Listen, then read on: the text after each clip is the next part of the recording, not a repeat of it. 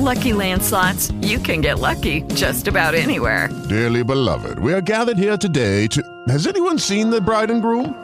Sorry, sorry, we're here. We were getting lucky in the limo and we lost track of time. No, Lucky Land Casino, with cash prizes that add up quicker than a guest registry. In that case, I pronounce you lucky. Play for free at LuckyLandSlots.com. Daily bonuses are waiting. No purchase necessary. Void where prohibited by law. 18 plus. Terms and conditions apply. See website for details.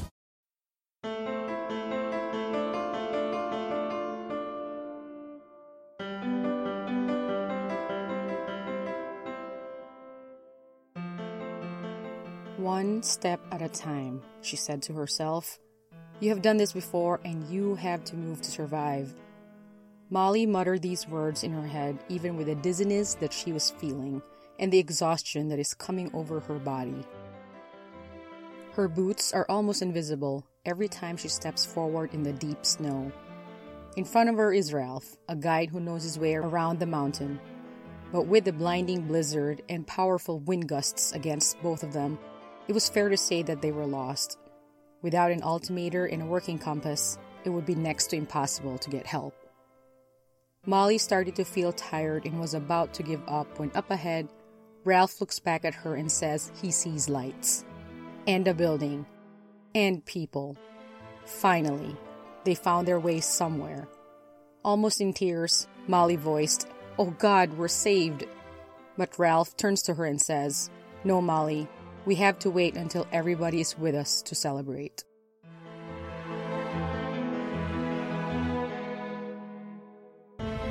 You are listening to Untimely, a podcast about events in earlier or recent history that resulted in untimely fatalities and damages in its wake.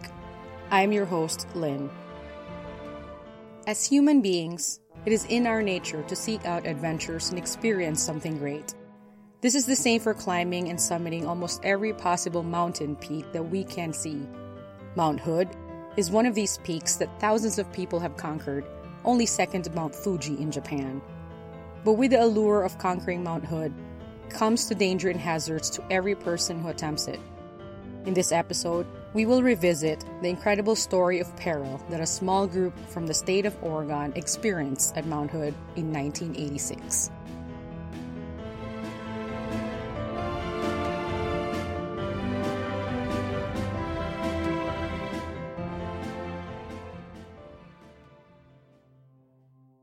Mount Hood is approximately 500,000 years old and considered to be the highest point in the state of Oregon. It is one of the most prominent peaks in North America. Located about 50 miles or 80 kilometers southeast of the city of Portland, this stratovolcano towers above the skyline and can be seen from miles away on a clear day. The peak of this mighty mountain of the Cascades has been measured at least three times, and the reason why is because of the snow covering its actual peak makes it harder to evaluate accurately. Its current agreed upon vertical elevation is 11,249 feet high, or 3,249 meters. A Chinookan tribe called the Multnomah named the mountain as Wyeast, from a legendary story of two brave heroes fighting for the love of a woman. In 1792, a British naval officer, Lieutenant William Broughton, observed the mountain's peak on an expedition and named the mountain after Viscount Samuel Hood, who was an admiral of the British fleet.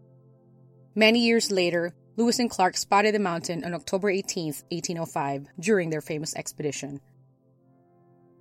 This breathtaking peak does have its dangers. Earthquake swarms have been known to occur, and its volcanic activity is continuously monitored by the United States Geological Survey.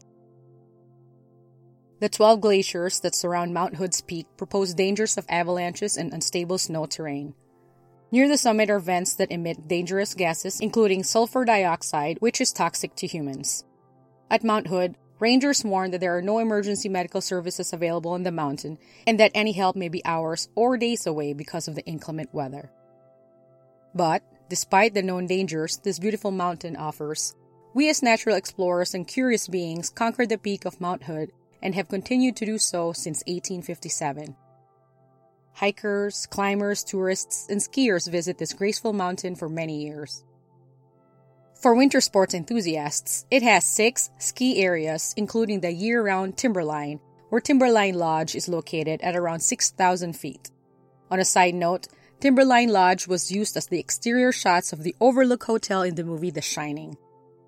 Hikers follow the 40 miles or 64 kilometer trail that elbows to the famous Pacific Crest Trail in one of its markers. The peak, no pun intended, time to climb the summit is from April to June, and the average time to the top is between 4 to 7 hours. It is estimated that around 10,000 climbers brave the peak every year, even though there are technically no known official trails to the summit. Beginner climbers and groups use the most popular trail in the south side of the mountain that begins at Timberline Lodge. To navigate the climb, experienced mountaineers use various technical equipment and follow location markers along the way. Tons of people have summited Mount Hood with great success, and many of them even came back dozens of times. Mountaineers as young as five and adventurers like a woman in high heels have made the journey up the summit of Mount Hood. One of these repeat mountaineers was Reverend Thomas Goman. He has climbed Mount Hood 18 times before. One of the well known and loved chaplain and teacher of the Oregon Episcopal School, Father Tom has shared his love of this mountain in climbing to his students, co teachers, and parishioners. He was known as Furder Tom, Furder being a combination of the words father and doctor, which he was both. Students admire him very much.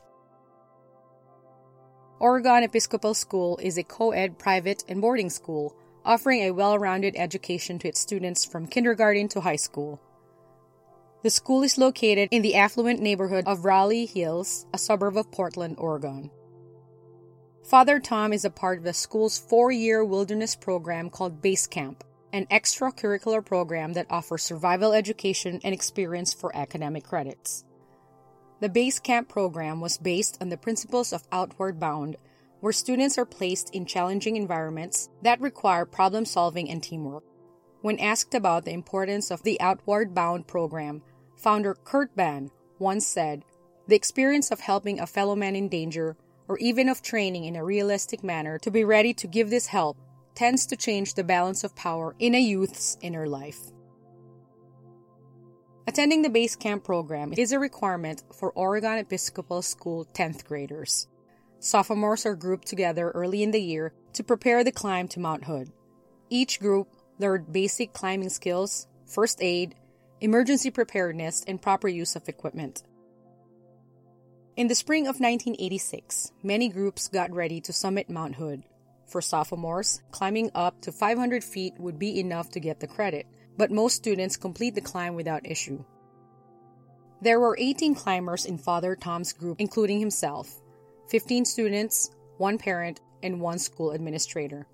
The school administrator was the Dean of Residence and Student Affairs, Marion Horwell, and she has never done the climb before and felt that it was time to support the cause and experience the summit once and for all. Sunday, May 12, 1986, was Mother's Day. In the afternoon, the news forecast was grim. It's looking like storms, vicious winds, and moisture from the Pacific coast in the mix. But Father Goman looked at the planned route and felt that they could get ahead of the bad weather and will be back by 6 p.m. the next day. Around 11:30 that evening, the group boarded the Oregon Episcopal School bus to start their 90-minute drive to Mount Hood.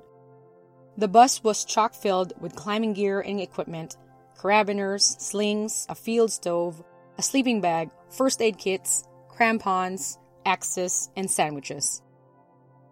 The plan was to start the summit from Timberline Lodge. It is about a 9 hour climb round trip and a vertical length of 8 miles or a little under 13 kilometers. Once they arrived at Timberline Lodge, they were met by two members of Outward Bound Dee Zduniak, an instructor, and Ralph Summers, a professional guide. Altogether, the group was 20 people strong. The south side of the mountain is the most popular and the most accessible route to climb. It is also called the dog route or the slog route. This was the path that the group had planned to follow. As a reminder, there are no trails since summiting Mount Hood is considered a technical climb. The usual route is as follows. First, imagine a triangle where the tip is Mount Hood's summit and the middle of the base is Timberline Lodge. From Timberline Lodge, at 6,000 feet, A ridge is followed up, veering slightly to the left until the next stop, Silcox Hut. This stop is also a warming station and is around 6,900 feet.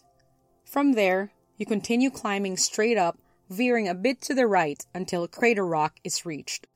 Crater Rock is at 10,560 feet and is a part of a crater wall that is protruding through the side of the mountain. Between Crater Rock and the summit is an area called Hogsback. This is a common area to rest up and prepare for the final push. At the north end of Hogsback is the Bergschrund at 10,800 feet. The Bergschrund is a vast crevasse, but in winter times, a snow bridge forms over the crevasse for climbers to use. In times of uncertainty, it is wise to circumnavigate the Bergschrund. Once you pass Bergschrund to the left, comes the steepest climb through a narrow chute.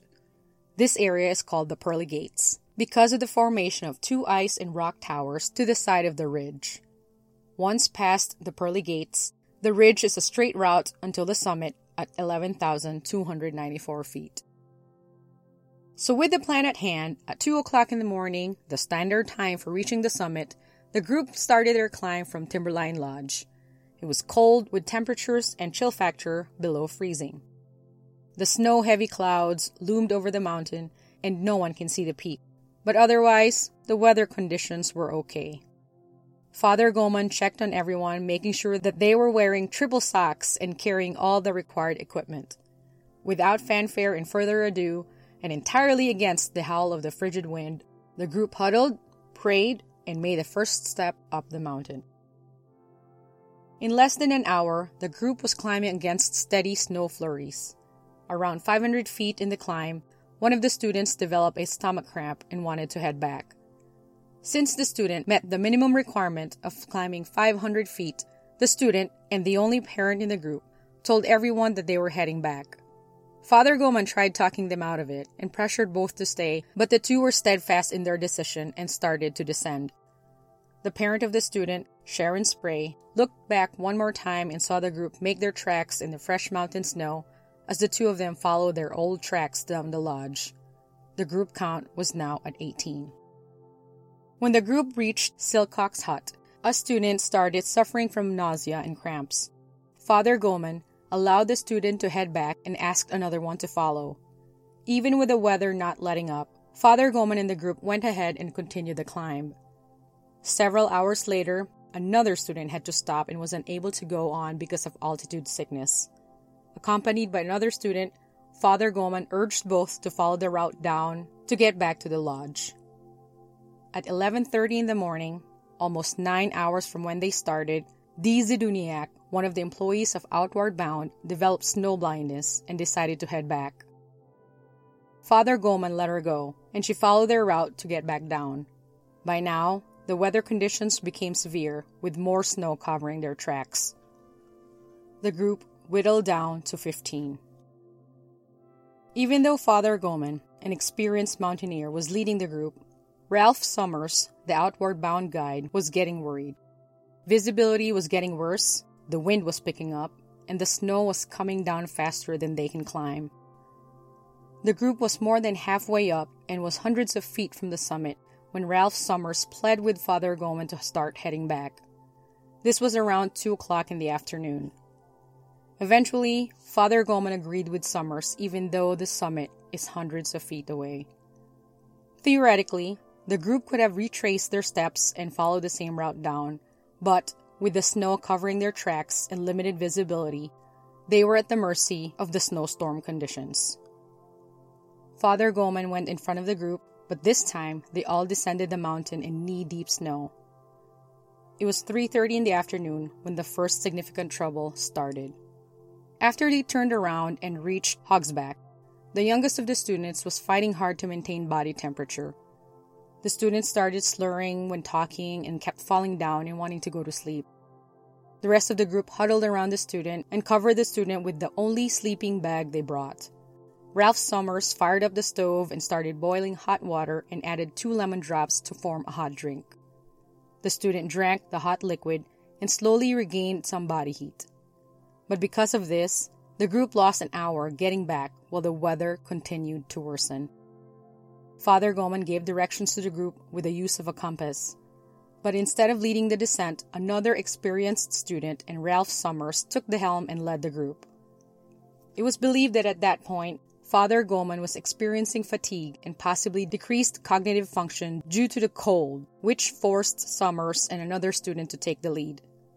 What the group did not realize is that Father Goman overcorrected their path, and instead of going directly down the route, the group was going sideways from the south of the mountain to the west, away from the direction they initially followed. At this point, the winds were whipping at a speed of 60 miles per hour with the chill factor at 50 degrees below zero and less than an arm's length visibility. The weather conditions went from worse to deadly. Summers then finally realized that they were going the wrong way when the group started crossing one of the mountain's 12 glaciers. Crossing a glacier can be dangerous and fatal. One wrong step and a person can fall into a crevasse. Summers warned the group to follow his footsteps strictly and do not step on any cracks.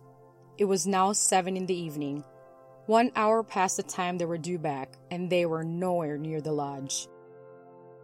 Summers found an area at the edge of the glacier and told everyone that they will have to stay here for the night. Since it was late and they had no idea where they were, Summers felt that waiting out the night and starting again tomorrow will be better for everyone. Plus, the group was exhausted and weak from fighting the elements of wind, snow, and the cold. He and Father Goman started digging in the snow to form a hollow cave. The cave was about 6 feet by 8 feet and about 4 feet high, that is roughly around 1.8 meters by 2.4 meters and 1.2 meters high. The opening of the cave was about 3 feet or about less than a meter wide. One by one, students and the rest of the group entered the cave on their hands and knees, leaving their non essential equipment outside. Imagine 13 people huddled inside, each of their bodies folded in half arms around their legs to keep the warmth and body temperature. Although the cave did offer heat, there was not enough air circulating, and it was getting harder to breathe. So the group decided to rotate time inside this temporary ice shelter. Two or three people would stay outside the cave, and after about an hour, another two or three would replace them. The cave's narrow entrance would start to freeze and turn into solid ice which made going in and out harder, so the shovel was left outside to maintain the opening. But with a gale force wind and snow blowing at different directions, the shovel and some of the equipment started to get swept away from the cave entrance until it was lost entirely. Meanwhile, down in the lodge, those who went back earlier started to wonder why hasn't Father Goman and the rest of the group arrived yet? It's way past their arrival time, and the outside looked like a full out blizzard. It was 5:21 in the morning of the next day when the Portland Mountain Rescue Team arrived at Timberline Lodge. The wind gust registered at 103 miles per hour. If the wind were mixed with rain, it would have been a Category 2 hurricane. The Clackamas County Sheriff Office set up a staging area by the lodge where search and rescue teams, including the 304th Air Force Recovery Squadron, some brought in big snowcats, which are all terrain vehicles that weigh over a ton, but the wind was so bad that one of them toppled over to the side. The rescuers mobilized and started the search. Despite the possibility of danger, these rescuers risked their lives to find the group by any means necessary. But sadly, after almost a full day of searching, none of the rescue teams found any trace of the missing group. It has been more than 24 hours since Father Goman and the group was supposed to come back to the lodge. About the same time, the group remained huddled inside the snow cave. Ralph Summers checked in with each person. When he got to Father Goman, he asked the chaplain to count from 1 to 10, but the frigid temperature affected his cognition, and he wasn't able to. This was awful news. Summers realized that they cannot just stand still and wait, so he decided to leave and get help. Another student, Molly, volunteered to go with him. They reassured the group that they will get help. One step at a time, the two dragged through hunger and exhaustion down the mountain. Unknown to them, they were heading the wrong way instead of south, they were heading east. After hours and hours of walking through blinding snow and whiteout conditions, Ralph and Molly found their way to a ski resort around 2 miles or a little over 3 kilometers from Timberline. At 9:50 in the morning, the two finally arrived at the Mount Hood Meadows Resort and got help. It has been 31 hours since the group started their climb. The search and rescue continued with groups of four volunteers searching through quadrants of the mountain. Following the route, that the group trudged to the summit. Helicopters were also deployed to search areas higher in elevation. Unfortunately, the search parties could not go on without losing their own lives, so everyone went back empty handed. As Ralph and Molly were checked by medical professionals, the group in the snow cave were barely holding on to the last of their body warmth. The entrance to the snow cave kept getting covered with more snow and quickly turning into solid ice. Three of the students forced their way out of the snow cave to keep it from getting covered, but without a shovel or any equipment and over 4 feet or 1.2 meters of snow accumulating faster than they can move, the snow cave entrance sealed off entirely. Now the three students were left out and eight remained inside. It is now Tuesday evening, and the group has been exposed to the blizzard and frigid temperatures for two nights. The snow never stopped falling, and eventually, the snow cave and students outside were buried deep below.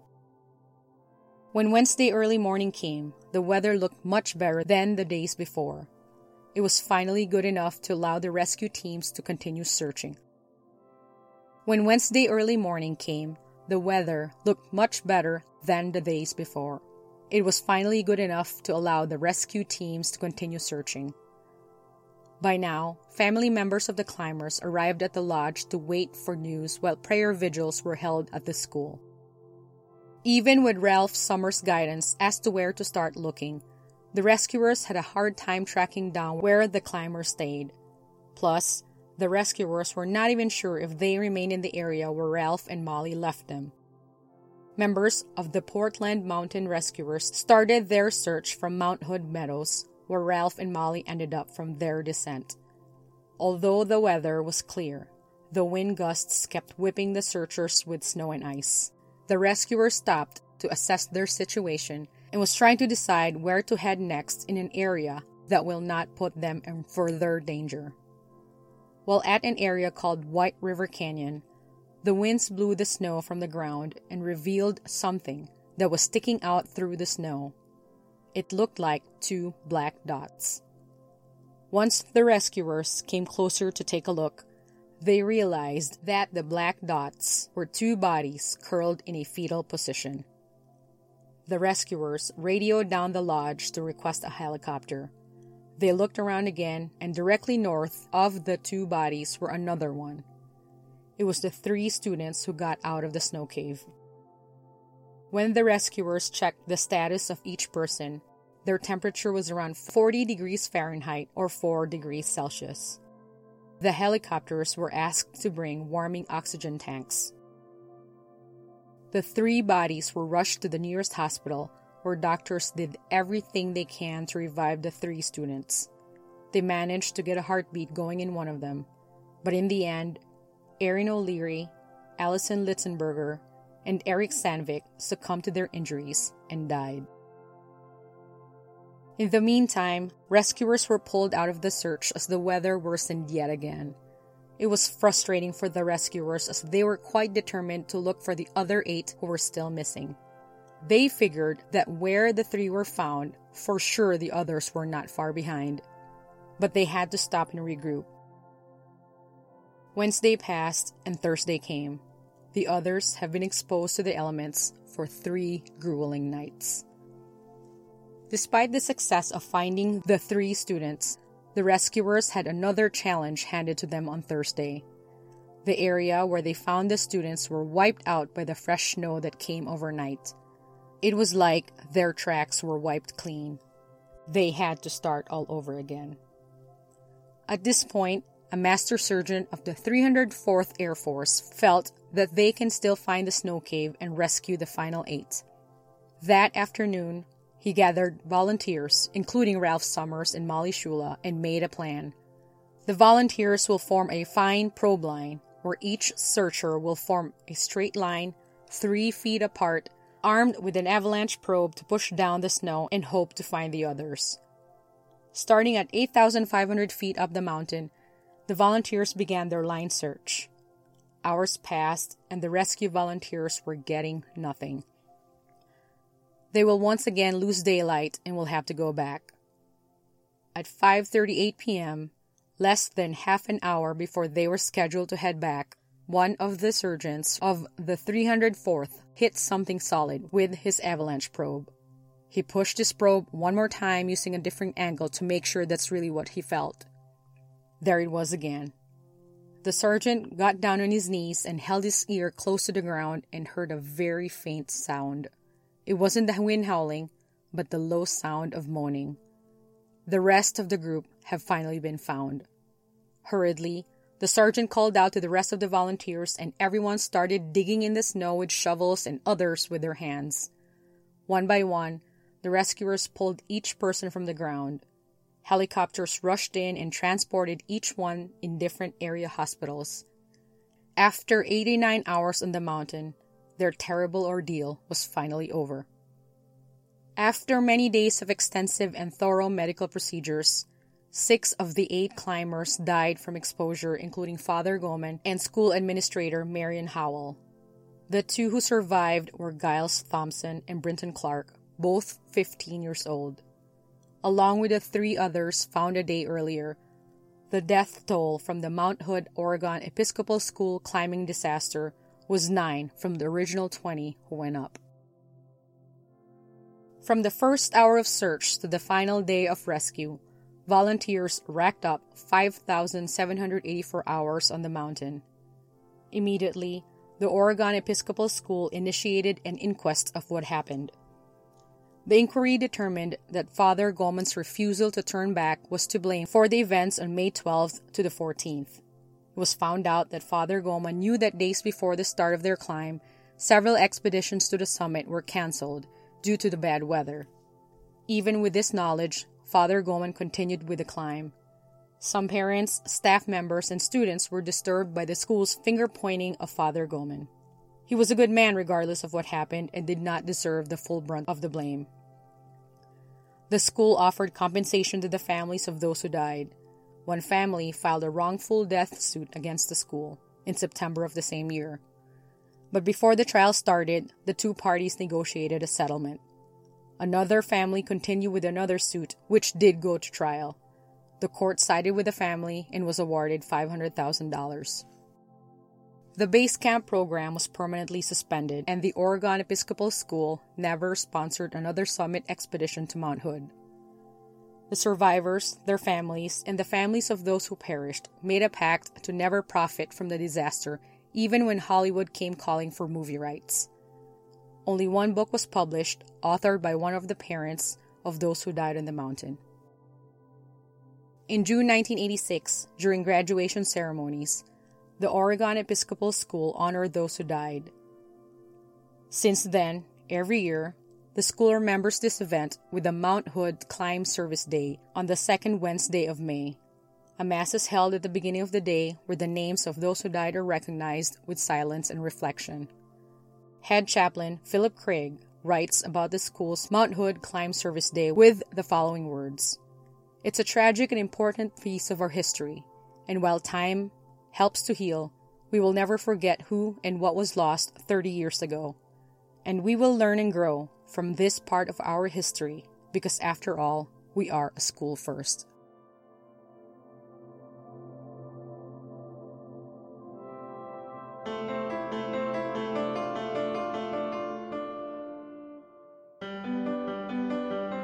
Thank you for listening to this episode of Untimely. I'm curious to know what, you think of the events in Mount Hood in 1986. What do you think of the decision by Father Goman to proceed? Would you have stayed or left the group? If you are enjoying this episode, let us know what you think. Rate and review us on iTunes or Spotify or wherever you enjoy your podcasts. Also, connect with us on Twitter at Untimely Podcast. We'd love to hear from you.